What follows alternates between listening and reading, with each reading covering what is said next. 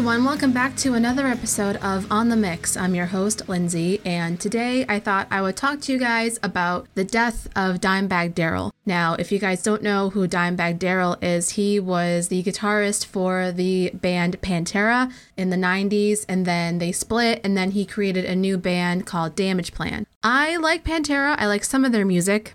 I'm not like a huge, like massive fan, but I like some of their music. And just the other day, I was thinking about the death of Dimebag Darrell because it actually is kind of a tragic story how his death kind of happened in front of a live audience. And um, it's a crazy story, even if you don't know who Pantera are, or if you haven't listened to Pantera, or you don't know who Dimebag Darrell is. He's quite an interesting character, and his story is quite fascinating. So, without further ado, let me jump right into the story of who Dimebag Darrell is. So, Dimebag Darrell is obviously not his birth name. he was born Darrell Lance Abbott, and again, he was best known for being the guitarist of the band Pantera and Damage Plan, both of which he co founded alongside his brother Vinnie Paul. He's often regarded as one of the best heavy metal guitarists of all time. So, Darrell was born in Ennis, Texas on August 20th, 1966, and he is the second son to his mother Carolyn and his father Jerry Abbott. And Jerry Abbott is actually, or was, I should say, a country music producer. So the thing about this upbringing for Darrell already is that his father was already in the music industry. And so Darrell learned a lot of country music and was around country music at the time. And so that shaped his influence early on, but then also he really grew to love metal, classic metal, you know, rock and roll, everything like that. Um, you know, from Black Sabbath to Judas Priest to Kiss. Kiss was one of his favorites, and Van Halen was also another one of his favorites. Um, so those were kind of the inspirations for him. Darrell's parents divorced in 1979 after 17 years of marriage, but his family life remained happy. He took up the guitar when he was 12, and his first guitar was a Les Paul Steyr Hohner, which he received along with an amplifier on his 12th birthday. So he would have fun playing the guitar and figuring out how exactly like Eddie Van Halen or Ace Frehley would like play a certain like lick or a guitar riff or something like that. He was just always so incredibly fascinated with learning how to play the guitar and also making it his own style. And although he was unable to play the guitar at the time, he would just enjoy kind of mimicking playing the guitar to himself in front of his mirror, almost kind of materializing the future for himself, like right then and there, saying, like, you know, I want to be just like my hero, Ace Frehley, and, you know, Eddie Van Halen, and do it exactly like them. Darrell also learned how to play the guitar from country musicians who recorded at his father's studio. So that's another thing, too. He learned a lot of different influences and styles from blues to country to metal to the classic rock stuff from different various people in his life and different points in his life and it kind of all comes together in a really interesting way to kind of make sense of like how his style is so eclectic and so revolutionary. At age 14, Darrell entered a guitar contest at the Agora Ballroom in Dallas, Texas, in which the founder of Dean's Guitars was one of the judges. And so this was kind of big news for him. And, you know, he was young, he was 14 years old. His mother accompanied him to the club to do this guitar contest because he was not old enough to enter on his own. And of course, he ended up winning this competition. And the founder of Dean's Guitars would later recall that Darrell blew everyone away with his impressive guitar skills. Now, what I thought was really interesting Pantera formed and they released their debut album Metal Magic in 1983 when Darrell was only 16 years old. I think that's extremely impressive because I had no idea he was that young when he started and when he was with Pantera. Like for me, I know Pantera from their Cowboys from Hell album, which is in 1990, which is obviously a couple of years later. So it just never occurred to me, first of all, that they started that early in the 80s and he was only 16 when Pantera started. You have to give it up to him. He was, um, technically, he was still like a high schooler. So that's really interesting.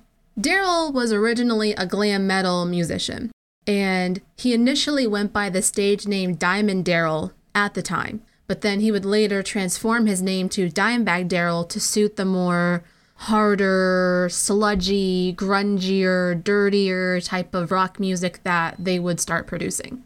Two more albums in that glam metal style that they did followed in 1984 or 1985 before the original Pantera vocalist Terry Glaze was eventually replaced by Phil Anselmo in 1986. And then their album Power Metal in 1988 was then released. So they had a couple of albums in the early 80s that did pretty decent for themselves, but they didn't make them massive stars by any stretch of the imagination.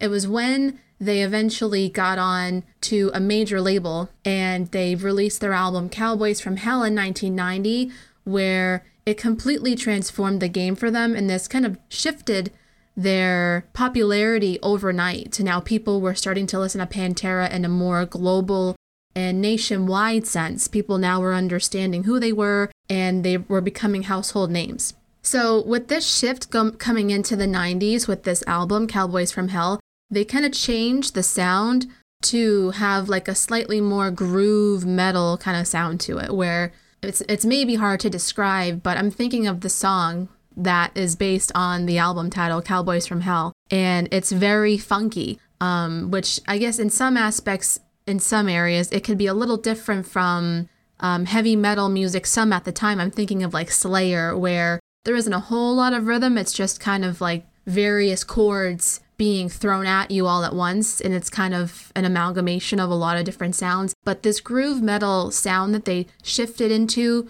was one where Darrell's guitar playing really shined. So people were starting to take notice more of Darrell's impressive skills from this point forward for sure. The sound that was coming up here was then refined for their next album, Vulgar Display of Power, in 1992, and then their follow up album, Far Beyond Driven, debuted at number one on the Billboard 200 in 1994.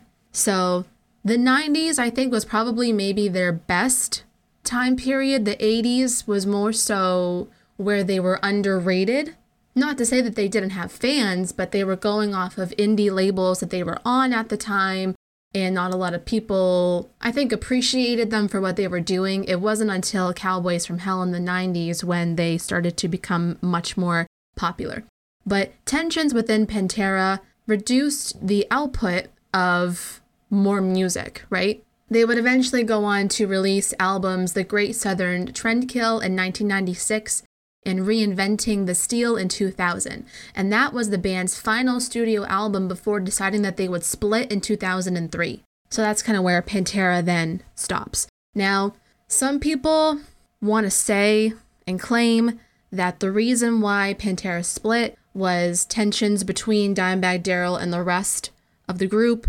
And this is kind of where the overarching theme for darrell's death for a possible motive or reason comes into play, so I just wanted to put that out there. But Dimebag Darrell would eventually form the band Damage Plan with his brother Vinny, and they ended up only releasing one album called Newfound Power in 2004. So that's just a little bit of a background story for who Dimebag Darrell is, what Pantera is all about for the most part. Uh, now we're going to get into the death of Dimebag Darrell. And it's a really, really sad story.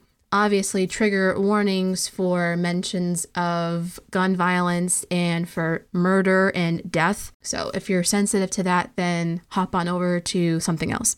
So, December 8th, Damage Plan was playing at the Alrosa Villa nightclub in Columbus, Ohio, and there was about 250 people in the audience this night. It was pretty decent. It was maybe around half capacity, so wasn't a bad turnout at all. So Damage Plan was the main band that was playing, and then there were a couple of local bands that were kind of just starting that were playing before Damage Plan would come on. So in the crowd was one guy named Nathan Gale, and he was a young fan. He was obsessed with heavy metal and he was obsessed with Pantera. So the basic story that I'm going to start with thus far is Nathan Gale, who was 25 at the time. He went on stage with a gun and he shot and killed Dimebag Darrell and three other people during this show. Nathan, thankfully, was killed not long after this by a police officer minutes after violence erupted on stage. So, unfortunately, he had to take the life of three people before he ended up being killed himself by that police officer, which thankfully that police officer, it's amazing. The police officer only took one shot. He killed him in one shot, which I think is quite fascinating. Um, so Nathan Gale, he's no more, thankfully, because we don't need people like him trying to come up and kill our musical heroes. I've had enough of that with John Lennon, you know? So I just, I have a lot of disdain for, you know, fans, quote unquote, fans like that that want to kill their heroes. It's, it's, it's disgusting. And then in front of all those people in the audience, in front of Dimebag Darrell's brother, who was next to him on stage performing, having no idea what the hell was going on, it was pandemonium. So it was reported that Nathan was upset that Pantera had broken up and he may have blamed Darrell for Pantera split. And it's funny that I mentioned John Lennon. I don't know if this was necessarily planned out or if this was coincidence, but the death of Darrell and the three other members um, of the entourage that night, it landed on the 24th anniversary of the death of John Lennon. And so, I don't know, you have to wonder was that planned? Was that a coincidence? I don't know. I just thought it was interesting. So the other victims that were slain tonight, that night, were 23 year old Nathan Bray, who was a fan in the crowd, Damageplan crew member Jeff Mayhem Thompson, who was 40, and then club employee Erin Halk, who was 29. So those were the three other victims that were killed that night. Apparently, Nathan Gale had been hanging out in the club's parking lot while music was playing and these other local bands were on stage performing first. And while he was outside, just kind of lingering around, there was another fan that approached him. And this fan said, Hey man, why aren't you watching the show? And Nathan would reply, I don't want to see no shitty local bands. And then the fan responded, You can at least go inside and stay warm. And Nathan responded, No, man, I'm going to wait for damage plan. So he had a distinct purpose for going to this show. He didn't want to see anyone else. He had his sights purely set on Dimebag Darrell. So obviously it was premeditated, of course. Um, unfortunately, in, in some aspects, I'm glad that Nathan Gale was killed that night, but also it would have been nice for him to see justice by rotting behind a jail cell, you know? But at the same time, I suppose it is karma that he ended up dying that night too. So the club manager, Rick Catella, pegged Nathan Gale as a harmless hanger on who didn't have a ticket. He kind of thought that he was just a crazy fan trying to talk to members of the band, and he would say, One of my guys who helps to set up the bands eventually told him to leave. Now, this is interesting because Nathan Gale comes across as somebody who is a bit of a strange person. As Damage Plan took the stage, Nathan jumped the six foot high fence and rushed into the club through a side door. He apparently walked swiftly past pool tables, a bar, and the sound booth, and he reached the left side of the stage.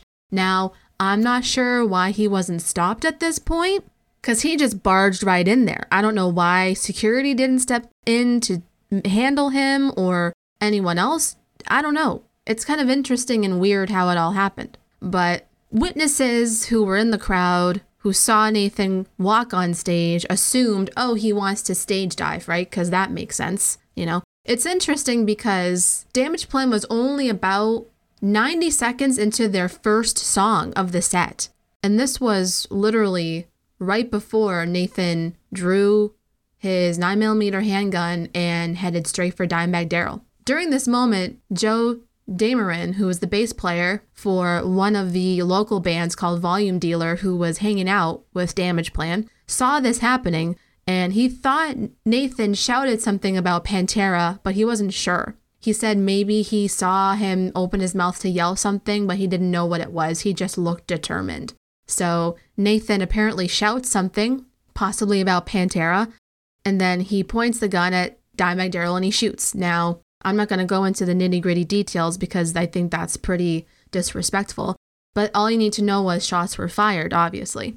The sad thing about this was Darrell didn't see this coming because Dimebag was just headbanging along to the music, doing his thing, having a great old time up there. He didn't see this. He was blindsided, basically, to Nathan Gale coming up on stage and shooting him. So it all happened really, really quick. The music stopped. You know, his brother Vinny stood up from behind his drum kit and he wasn't sure what was happening either. He just saw Dimebag on the floor. And apparently, Darrell's guitar started to emit feedback and a high pitched screech because obviously he just dropped the guitar and it just made a noise and it was so piercing to everybody. Now, there were a lot of fans who were in the crowd that they were confused. They didn't know what was happening. They didn't know what was going on. But then there were also some people in the audience, um, one of which her name was Mindy Reese, and she was a registered nurse from Columbus, Ohio. She actually rushed the stage and she did chest compressions for 15 to 20 minutes while paramedics were on the way. Um, so at this point, while she's doing these chest compressions, Dimebag is near death, obviously, but he's still alive, uh, but barely hanging on. So at this point, you know, Nathan shoots Darrell. Darrell collapses to the floor. A security guard then comes on stage and he tackles Nathan to the ground, who continued to shoot into the crowd. Bullets were kind of um, scattering and going about everywhere people were trying to kind of like clamor on top of Nathan and pin him down and get his gun away so he couldn't do any damage to any more people. From backstage, an officer appeared carrying a 12 gauge Remington shotgun and he walked past a stack of amplifiers and he walked out onto the stage and he saw Nathan there, who had actually somehow, I don't know how this happened, but somehow he had taken a man hostage and held a gun to this man's head. So this was now a hostage situation. This was a murder turn hostage situation. And the officer only took one shot and ended up killing Nathan on the spot, which impeccable, incredible, you know. It's unfortunate it had to happen this way, but I would say that was the best case scenario in terms of disarming an armed, dangerous person. Now, like I mentioned before, Nathan, according to people around town, he was troubled and not prone to violence, though he was just a troubled, weird person. Now, he enlisted in the Marines back in 2002, but he left 18 months later for unknown reasons. By that point, Nathan had changed. And people, his friends, had noticed that Nathan had begun like disassociating. He'd be acting weird, like talking to himself and laughing to himself. Apparently, he told a friend that Pantera had stolen his songs and that he was going to sue them. Very deranged, very not living in reality at all. That's pretty obvious to say. But, you know, he was a hanger on at a lot of spots. He was infatuated with guitarists and he would try to like form bands with people and play with other musicians in the Ohio area. But like people were really weary about him and they just weren't wanting to give him the time of day. But, you know, suffice to say, that's essentially the story there of the death of Dimebag Darrell and how that all transpired. I didn't want to give a whole lot of airtime to the murderer, right? Because that would be like giving, you know, John Lennon's killer a floor and a podium, right?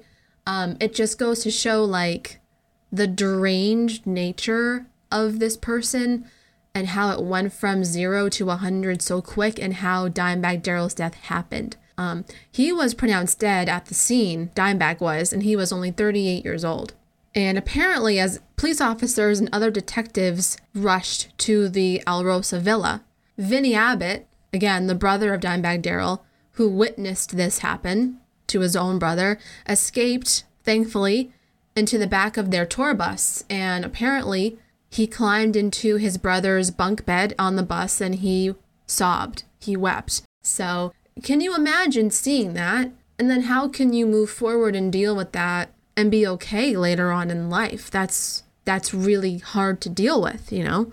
It goes without saying. So, it's horrible and very sad and traumatic. All around, not only for his brother, for his other bandmates too, and also for the fans in the crowd that had to witness this go down in real time. It's horrific, and he was taken out far too young. He was only 38 years old. He technically was only like just starting, in a way, to live his life, and then it was taken away from him. Similarly to like John Lennon, which is why I'm saying, like, was it a coincidence? that the guy did that on John Lennon's anniversary death day or what? I don't I don't know. It's interesting though to think about, but anyway. Thousands of fans attended Darrell's public memorial, and the guest list included artists such as Eddie Van Halen, Zakk Wylde, Corey Taylor, Jerry Cantrell, and many others. Darrell was buried alongside his mother at the Moore Memorial Garden Cemetery in Arlington, Texas. What is so interesting about this? Well, there's two things, but the first thing Gene Simmons, who obviously is of the band Kiss, the thing about Kiss that I have to mention before I say this fact Kiss is very known for a lot of their eccentric, weird merchandise. You name it, there's a Kiss something for every kind of weird thing. I'm sure there's Kiss pencil cases and Kiss water bottles and Kiss this, that, and the third. Well, it is true. Kiss has a line of caskets called Kiss Caskets, where if you're a massive Kiss fan, you can be buried in a casket that's decorated with the Kiss members on it. Weird to some people, but to those diehard Kiss fans, you know, they choose to be buried in that casket. And so Dimebag Darrell was buried in a Kiss casket and it was donated by Gene Simmons himself for this burial, which I thought was interesting because Dimebag Darrell was a massive fan of Kiss. So it makes sense in this context that he'd be buried in a Kiss casket. Eddie Van Halen, who was there, like I said, he was good friends with Dimebag Darrell for years. He actually donated Dimebag Darrell's original black and yellow striped 1979 Bumblebee guitar, which was featured on the back cover of Van Halen 2. And the thing about this story is, a few weeks prior to Darrell's death, he had met with Eddie Van Halen and he had asked, Hey, could you mind making me a replica of your signature 79 Bumblebee guitar for me, please? Because he loved that guitar. And he got it made for him. He was going to get it made for him. And then, of course, Darrell, you know, was murdered. Eddie Van Halen did one thing better. He actually put his original guitar alongside Dimebag in the casket, which I thought that speaks volumes, you know? I mean, that to me is really moving of a gesture to do. He literally put his original one of a kind guitar in with the casket. It's in the ground. I think that's so interesting. Eddie said at the funeral, Dime was an original and only an original deserves the original.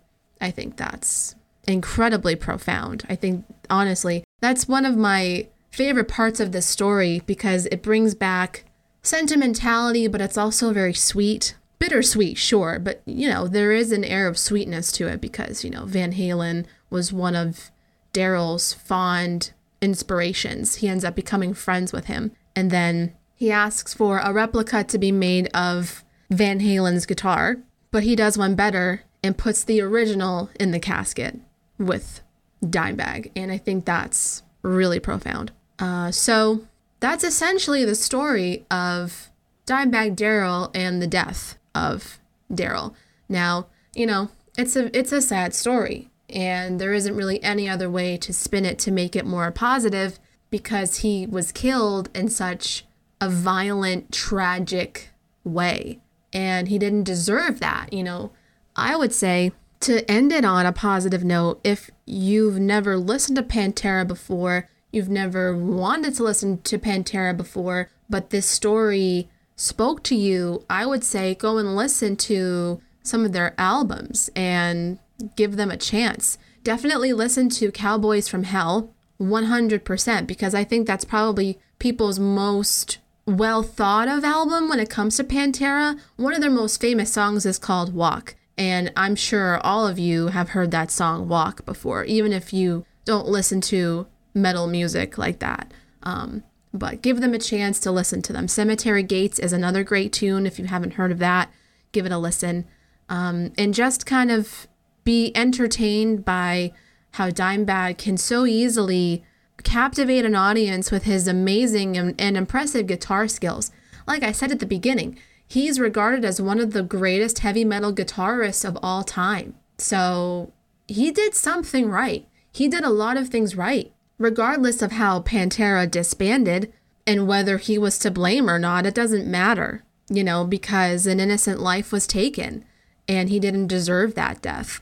And so we can turn it around on a positive note to listen to his music, listen to Pantera's music, Damage Plan's music, and give our thanks to him. Which, by the way, Thanksgiving is coming up in a few days. So when this episode drops, it's going to be the day before Thanksgiving. So I just wanted to also say before I go, happy Thanksgiving to all my American listeners out there.